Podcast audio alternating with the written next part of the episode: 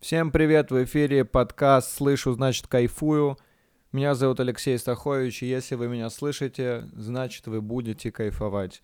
Возможно, это звучит как оскорбление для людей, которые плохо слышат или не слышат совсем, но я, я не вкладываю в это никакого смысла, это вы вкладываете.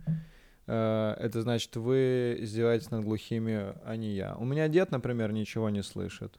Да, у меня дед глухой, у него слышит только одно ухо на 20%, и он э, стал таким из-за своей жизни, э, ну, не из-за того, что он там диджей какой-то и зависал на Ибице, и 10 лет, блядь, был в топе и во всех чартах, и на всех дискотеках. Он заряжал по 6 часов в ночь. Он был э, шахтером и получил страшную травму, из-за которой он потерял слух. Но я когда был мелким, я не знал про травму. То есть мне говорили, что это была какая-то травма, но когда тебе 6 лет, для тебя это просто дед, который э, ничего не слышит. Он, э, то есть ты его не оцениваешь как человек, который пострадал, потому что в детях, не во всех детях есть чувство сострадания. Во всяком случае, во мне чувства сострадания на тот момент вообще не было. И я такой, блядь, чувак просто глухой. Вот как я к нему относился. Это мой родственник, который не слышит, и при этом мутит какие-то странные вещи. Он э, там учил стихи, с ним нельзя было поговорить, потому что он ничего не слышит, э, даже если ты кричишь. Он всегда тебе в ответ говорил, я понял, понял, понял, но он ничего не понимал, потому что очень сложно понять, если ты ничего не слышишь. То есть в целом ты мог с ним разговаривать как э, со своей совестью. Ты ему просто высказываешься, он говорит, я понял, и ты уходишь с чистой э, душой. Это была своего рода исповедь. Но со временем я стал больше проникаться этим человеком и понимать, какой он. Я стал больше узнавать про эту травму, когда уже стал взрослеть.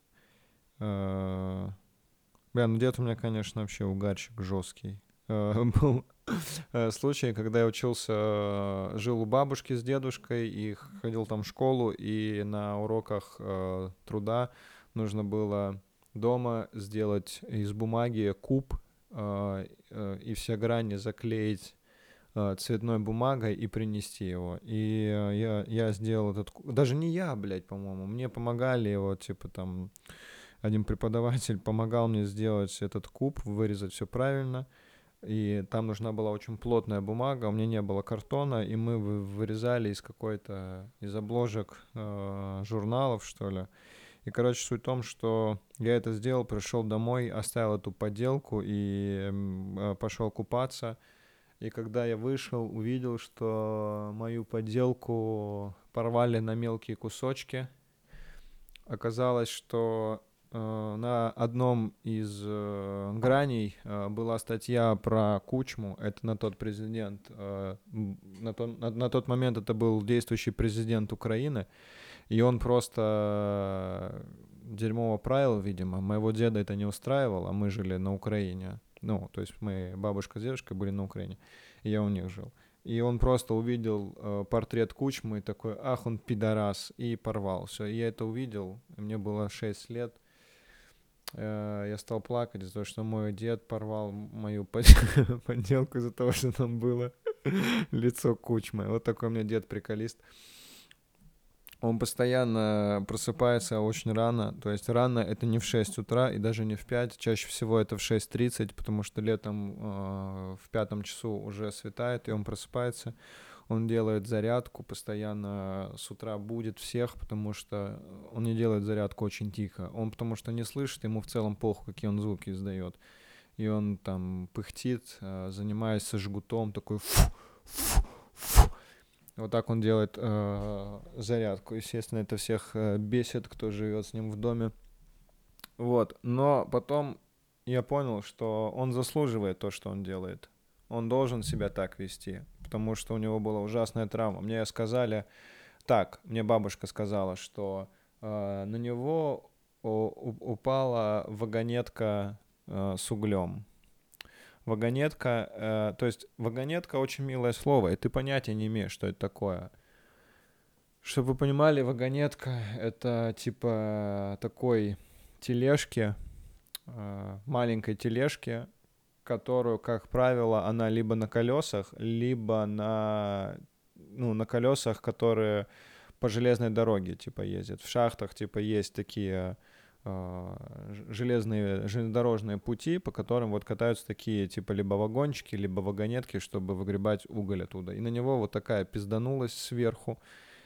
И тогда я этого не понял, но когда я стал взрослеть и опять прослушал в себе эту историю, такой, нихуя себе, что за жесть. То есть это металлический, блядь, ящик падает на тебя, и мне сказали, что у деда, по-моему, были сломаны вообще все кости, то есть руки, ноги, и как, э, что мне бабушка сказала, что я запомнил, что у него э, ребра были как э, газета, то есть у него раздробление раздробление э, ребер было, и он восстанавливался там что-то около полугода, лежал в больнице, чтобы выйти. И мне кажется, что после такого нужно, блядь, отрываться по максимум.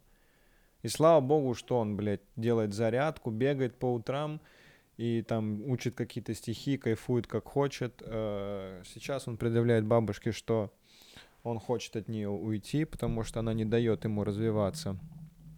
Вот. И в целом, в целом он этого заслуживает. Он должен жить как рок-н-ролльщик после такой-то травмы. И государство ему выплачивает там типа большую пенсию шахтера, типа на Украине пенсия шахтера вроде как хорошая. Но я думаю, что после такого государство ему должно отсасывать, блядь, каждый день, пока у него стоит член. Вот о чем я думаю.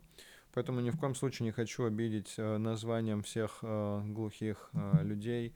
Я считаю, что жизни э, глухих важны. Да, я в тренде, я модный. Я сижу у себя дома, кайфую, ехал в такси и подумал, почему бы... Мне что-то хотелось сделать, еще что-то хотелось сделать. И я подумал, что я не хочу это снимать на видео, хочется снять аудиоподкаст, чтобы э, вы могли это слушать, э, когда едете куда-то, когда вы сидите на работе и скучаете. Есть такие моменты, если ты работаешь в офисе, это всегда так. Я уверен, что кто работает в офисе, вы там нихуя 8 часов, извините за мат. Да, я не буду в этом подкасте материться, постараюсь этого сделать, ставлю себе такую цель. Я уверен, что вы не работаете 8 часов, максимум работаете часа 4, а все остальное время вы ждете, когда закончится рабочий день. Э, ну, я, во всяком случае, во многих местах так работал, что столько работы не было. Единственное, у меня было столько много работы, когда работал в Министерстве обороны, там, конечно, Э, у меня было все прям э, распланировано. Вот. Вполне возможно, что э, я вообще хочу этот подкаст выпускать каждый день, каждый день, чтобы люди могли слушать его, возможно, кроме выходных, наверное, да, кроме выходных, потому что на выходных вы можете себя чем-то занять, а вот в будни, в будни нет. Поэтому поставлю себе цель выпускать этот подкаст каждый день, кроме выходных. Возможно, будет кто-то у меня в гостях, и будем э, вдвоем э, кайфовать. Кто это будет, я не знаю. И как это будет происходить, я тоже не знаю. Но самое главное это кайфовать, я так считаю. Если ты не кайфуешь, то у тебя ничего в жизни не получается. Пока ты слушаешь, знаешь, что у тебя все получится, если ты будешь получать наслаждение от того, чем ты занимаешься или то, что ты делаешь. Если ты, конечно, сейчас не срешь. Хотя в целом тоже. У тебя все получится, не переживай. Я сейчас сижу в, в уютной квартире, э, в которой есть э, кондиционер, в которой есть уют, очаг, э, тепло, в общем, здесь кайфово, здесь приятно находиться. И надеюсь, что вы находитесь в такой же или хотя бы на душе у вас точно такое же э, состояние. Знаешь, что у тебя все получится. Я даже вот понял, что когда едешь очень долго куда-то и ты читаешь, например, если ты читаешь, если ехать тебе 40 минут, условно, даже читать надоедает. Очень сложно что-то долго делать для меня. То есть это настолько тебе надо погрузиться. Но ты когда читаешь книгу, ты можешь за ней провести часа два, если ты увлечен ей. Но при этом, если ты едешь в метро или в машине, или там в общественном транспорте, ты не можешь читать, потому что тебя постоянно кто-то толкает, тебя буквально кто-то хватает за шиворот и вытаскивает из этого фантазийного мира, который у тебя сейчас окутывает. Ты просто растворяешься э, в этой бытовухе среди людей, такой, блин, я, мне так хорошо там было, там эльфы захватывали замок, или там бабку рубили топором, там так было прикольно, ты меня вернул в эту конченую толпу, я хочу обратно, и начинаешь дальше читать. Музыку слушать тоже 40 минут. Иногда бывает, ты едешь в такси, и там, типа, ехать мне 35 минут, и я послушаю 20 минут музыку, потом такой, ну все, мне надоело уже, я не хочу больше. Начитаешь что-нибудь, читать какую-нибудь статью, тебя укачивает, и ты такой, а, говно. Поэтому это очень все сложно. О, не знаю, что дальше будет. Вот я сейчас открываю новости, например. Посмотрим, что там. Бля, да даже новости эти конченые не хочется читать. Мишустин увидел угрозу достижения по сокращению бедности. Мишу... Еще раз. Еще раз. Мишустин увидел угрозу достижением по сокращению бедности. Что это значит? Достижения последних десятилетий в области борьбы с бедностью оказались из-за пандемии коронавируса под угрозой, заявил премьер-министр России Михаил Мишусин. Его цитирует РИА.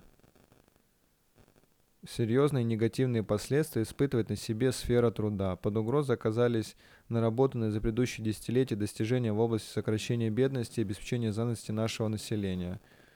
Ого, у нас были какие-то достижения. Офигеть. Так, я не хочу свой подкаст, блядь, сваливать в какое-то обсуждение экономической и политической ситуации в нашей стране. Возможно, я буду это делать, но, но не сейчас. Э, блин, даже жаловаться на что-то хочется. Если, если вы хотите послушать, как я на что-то жалуюсь или что-то меня раздражает, то послушайте и посмотрите подкаст «Бомбит Шоу». Э, великолепно, я считаю, не могу даже слово подобрать, изобретение – Великолепная картина, великолепный проект Бомбит Шоу, да, это стоит видеть, это стоит смотреть, это стоит слышать, это стоит чувствовать. Меня есть люди, которые говорят, что, блин, он постоянно жалуется. С каких пор раздражение чем-либо стало жалобой? Я этого не понимаю. Вообще не понимаю этого жаловаться. Это не жаловаться, это, это беситься и говорить, что тебе это не нравится. Это, это нормально. Может, поэтому семьи распадаются, что люди не могут сказать, меня это не устраивает. Или это тоже жалоба. Что такое, мне не нравится это. Он говорит, что ты нахуй жалуешься? Хватит жаловаться. Людка, хватит жаловаться, делай. Сейчас очень много контента, и каждый человек может найти что-то себе по душе, чтобы было интересно, э, весело. Попробуем разобраться, может быть, в каком-нибудь э, законе. Не, не законе, а в каком-нибудь, в каком-нибудь событии, в Нобелевской премии вообще. Вы что-нибудь знаете про Нобелевскую премию?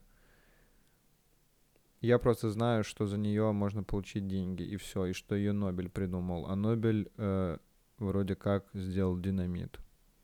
И сказал, что это очень страшная штука, поэтому надо это искупить, и вот создал такую э, премию. Ну, не факт, что это вообще так. Одна из наиболее престижных международных премий, ежегодно присуждаемая за выдающиеся научные исследования, революционные изобретения или крупный вклад в культуру или развитие общества. Да, вот про крупный вклад в культуру или развитие общества, это, конечно, по-моему, очень субъективная вещь. Ну, то есть, когда ты создал изобретение и такой, вот смотрите, это работает так, показываешь, как работает, и люди получают преимущество в виде там свободного времени или комфорта, здесь сложно это оспорить. А когда ты говоришь, я поборолся за права женщин, то кто-то из женщин говорит, так у меня и до этого права были, вы чё? Я и до этого все хорошо делал. Нобель большую или большую, непонятно, часть дохода он получил от своих 355 изобретений, среди которых самое известное динамит. Чего в 1888 году Альфреда Нобеля погребли заживо. Жесть. Прочитав во французской газете собственный некролог под названием «Торговец смертью мертв», Нобель задумался над тем, каким его будет помнить человечество. После этого он решил изменить свое завещание. Видимо, так. Блин, он, наверное, единственный, кто так сделал. Калашников не сожалеет о, своем изобретении. Кстати, чтобы вы знали, а, Калашников — это самая произносимая фамилия в мире. Не только русская, а вообще в принципе. Чаще всего ее произносят. И это о чем-то говорит. Это говорит о том, что война была, будет всегда, была, всегда все вписываются в это. Война нужна для экономики, для чего там еще, не знаю. Я бы не хотел воевать. Не вижу ничего приятного в войне. Но при этом дети же всегда играют в войнушку. Или они играют потому, что потому что смотрят фильмы про это и по новостям про это постоянно показывают. Может, они поэтому в войны играют. Короче, войны будут до тех пор, пока на нас инопланетяне нападут, вот тогда мы такие, о, надо объединиться. Да, то есть война с другим миром и с другой жизнью нас объединит и лишит войны внутри. Поэтому, когда появляется внешний враг, все заканчивается. Так, погода.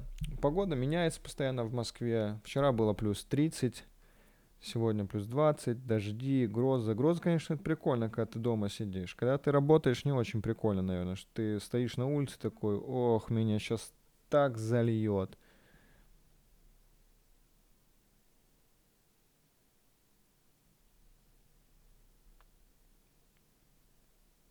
Это не просто так, тишина. Э, я просто читаю твиттер. Давайте вам что-нибудь почитаю э, смешное пытаюсь найти, ничего пока ничего нет. Ну вот, например, просто ориентируюсь на количество лайков. Вот давайте два твита вам э, зачитаю. Первый твит э, называется аккаунт с Виктором Капаницей от э, комика. У меня псориаз, моя иммунная система нападает на мою собственную кожу, и с этим ничего не поделать. Такая у моего организма конституция. И это не первая в моей жизни конституция, которая портит мне жизнь, но с которой ничего не поделать. Это политическая шутка. Заебали меня уже говорить о политике, а, и тем более шутки. Понимаешь, это должно быть, но мне это уже настолько бесит. Видите, я продержался ровно 17 минут, чтобы не начать раздражаться с чего-то. Так, следующий твит Денис Чужой. 2020 это как будто Бог ушел на кухню попить и забыл поставить на паузу. Скоро вернется, скажет, ох, ёб, ты загрузь нормальное сохранение. 1478 лайков. Шутка про э, текущую ситуацию в мире. 2020 год выебал весь мир. Э, все началось с, с пожаров в Австралии, потом были какие-то там войны на Ближнем Востоке, и потом э, коронавирус. И еще я где-то недавно, э, смотрел сторис, э, и наткнулся на сторис, я не помню, чья это сторис была, у кого это увидел, но там было новое что-то в духе... А, это, наверное, у Зои Кулар было, что э, врачи или кто-то там рекомендуют в ТВ э, не есть там каких-то животных из-за чумы. Я такой, я не видел эту новость. Я не хочу разбираться даже в этом. Мне не стало это интересно. Я просто такой закрыл, такой, а, здесь убийство, я пойду дальше. Я не хочу это смотреть. Я не хочу еще больше э, ужасаться от того, что происходит в мире. Мне достаточно того, что сейчас происходит.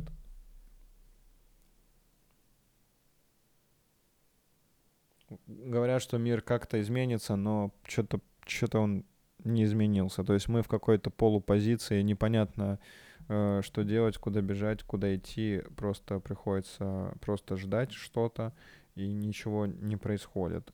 Э, прикольно, недавно ехал э, с ребятами с выступлением, мы ехали в такси и обсуждали, что в августе будут съемки проекта «Стендап» на ТНТ, и мы обсуждали, что зимние съемки э, будут такими же сложными из-за того, что будет маленький Э, маленький промежуток времени, за который можно будет проверить шутки, вдруг нас опять закроют и говорят, что будет вторая волна, и она будет в сентябре. Я говорю, ну, блин, в сентябре странно закрывать людей, потому что сезонный грипп еще не начинается, он обычно в октябре, наверное, все с октября будет. И мы у каждого свое предположение, и таксист поворачивается и такой, 20 сентября. Он прям, блядь, точное время сказал. 20 сентября, 12.00. Э, видимо, таксист что-то знает. Ну, не, вполне это возможно. Это был Яндекс Такси. И, скорее всего, Минтранспорта э, предупреждают. Ну, то есть вверху уже есть какой-то план действий, и они крупным организациям, а Яндекс это э, одна из самых крупных корпораций в России, и они в курсе, в курсе всего.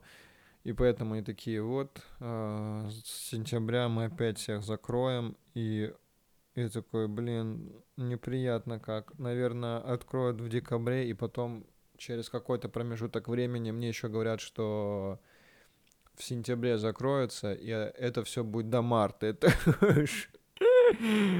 До марта вы с ума сошли? Это 6 месяцев. Это откуда у людей деньги вообще? Я не верю, что столько денег у людей бывает. Не верю, что столько можно прожить, если только ты не Киркоров. А я не Киркоров. У меня нет столько денег, золотых слитков и, и мешочков э, с акциями, облигациями. Мне мне хочется по улице походить. Понятно, что в э, зимой не очень-то ты и тянешься на улицу, но все равно очередной режим изоляции это, конечно, не очень прикольно. Поэтому в целом вы можете сразу уже продумывать, чем вы там будете заниматься, потому что, видимо, видимо, э, вот так случится, что мы не сможем никуда выйти осенью и зимой там снеговика полепить или чем вы там занимаетесь. Чем вообще, да, вы, правда, никуда мне не сможете написать. Ну, я на карантине кайфовал, конечно. Мне карантин понравился, но потом уже началась какая-то какая микродепрессия из-за того, что не хватает того, чем ты занимался. То есть в миг э, отняли самое ценное, что у тебя есть, это выступление, потому что я э, занимаюсь стендап-комедией и занимаюсь только этим, больше ничем, больше нигде не работаю. Работал в рекламе и плюнул на это все и уволился. Ненавижу рекламу. Теперь рекламу смотрю с блевотиной. Это вообще ужас какой-то. Так, батарея разряжена, осталось 20%. Там мне телефон пишет. Я думаю, что... Мне недавно, блин, стрёмно была жара сильная. Шел чувак э, в рубашке, в галстуке и э, в брюках, и у него были эти резиновые перчатки, маска, и так, блядь, душно, он еще в этой рубашке с галстуком, еще маска на нем, думаю, как ты сейчас вообще не упадешь и не задохнешься. Неужели нельзя людей как-то вот... Мы не можем сказать, что все, хватит рубашки носить летом. Это типа, что нельзя сказать, носить рубашки с коротким рукавом. Это нужно обязательно вот эту корпоративную культуру везде. То есть человек... Уверен, что он работает в офисе. Я понимаю офис, в котором э, вы принимаете каких-то клиентов. Но даже там, если ты приходишь в банк, вот я пришел в банк брать кредит или там оформлять ипотеку. То есть, если там будет сидеть чувак в футболке, я такой, блин, что-то я ему не доверяю, выглядит как барыга какой-то. Такая, что ли, блядь, у людей реакция? Это очень странно. Почему нельзя, блядь, банковским сотрудникам сказать, блин, ребят, приходите в тапках, в сандалях, как кайф, просто главное работайте. Вот эта корпоративная одежда, блядь, строгость, это такой Тут, это, это бессмысленное, бессмысленное вообще ограничение людей. У вас люди работают с ограничением заведомо. Если ему не нравится носить рубашки, вы говорите, носите рубашки, вы, получается, ломаете ему психику этим. Ну, может, это громко сказано, психику, но как-то пытаетесь всех уравнять, чтобы все сотрудники были одинаковыми, какой-то, блядь, бред начинается, но при этом вам важно, чтобы он хорошо работал. Так если он должен хорошо работать. Может, вы создадите э, кайфовые условия, скажете, чувак, приходи в майке, Зачем, блядь, вот эти кандалы какие-то создавать, клише какие-то вешать? Вот это как философия Гугла. Мы создадим пиздатое, удобное, красивое место, в котором захочется работать. И, естественно, с одеждой то же самое. А вот эти какие-то крупные фирмы, мы сделаем так, чтобы люди приходили такие, ой, какие тут все важные. Они точно решат мои вопросы. Без сомнения. То есть человек, который в рубашке и в пиджаке, он, он будет хорошо работать. Такая логика, что ли? То есть я хожу в поло или в широких каких-то рубашках, то есть я вас скину обязательно, да, я дерьмово сделаю свою работу. Бред, блядь. Надо ходить том, в чем тебе удобно. Если тебе удобно в рубашке ходить, и ты получаешь от этого наслаждение, ходи в рубашке. А если нет, ну просто она даже выглядит отвратительно. Вот видно, когда человек одевает рубашку или костюм, и видно, когда ему это не нравится, что на нем, бля, висит как парашют какой-то. Как, знаете, э, простыня, когда ты просыпаешься, и у тебя под попой там все это, блядь, съерошилось. Вот у него рубашка также выглядит. Это выглядит ужасно. Поэтому надо носить то, что в чем тебе комфортно. Так что давайте устраивайте бунт на работе. Такие, не надо нам рубашки больше, мы не хотим в этом ходить. Мы хотим ходить в футбол, как нам очень жарко. Лето. То есть, прикиньте, в Испании круглый год такая погода, и они такие, да нахер эти рубашки, нафиг этот обед час, давайте сделаем 4 часа, давайте кайфовать, потому что жарко людям. А у нас такие, нет, надо типа ходить вот так вот, строго. Все должно быть очень-очень строго. То есть, смотрите, к примеру, э, мода, вся мода построена на том, э, что это всегда так было, если что, что носят исключительно то, что удобно и комфортно в первую очередь для военных, и во вторую очередь для спортсменов. Ну, то есть для спортсменов, естественно, это позже, это середина 20 века, но для этого вся одежда, которая была, она была такой, потому что так удобно военным. То есть если посмотреть на, в принципе, создание штанов, то есть там штаны какие-то, в принципе, появились э, холодных местах, типа там в, в германские племена уже в штанах ходили, викинги в штанах ходили, но они все воевали. То есть сапоги появились, потому что там нужно переходить там через, э, ну, по земле много ходить, по болоту какому-то. Сапоги. Облегающие штаны появились 18 веке, потому что очень много армий передвигалось э, верхом на езде, и в таких штанах комфортнее на лошадке ездить.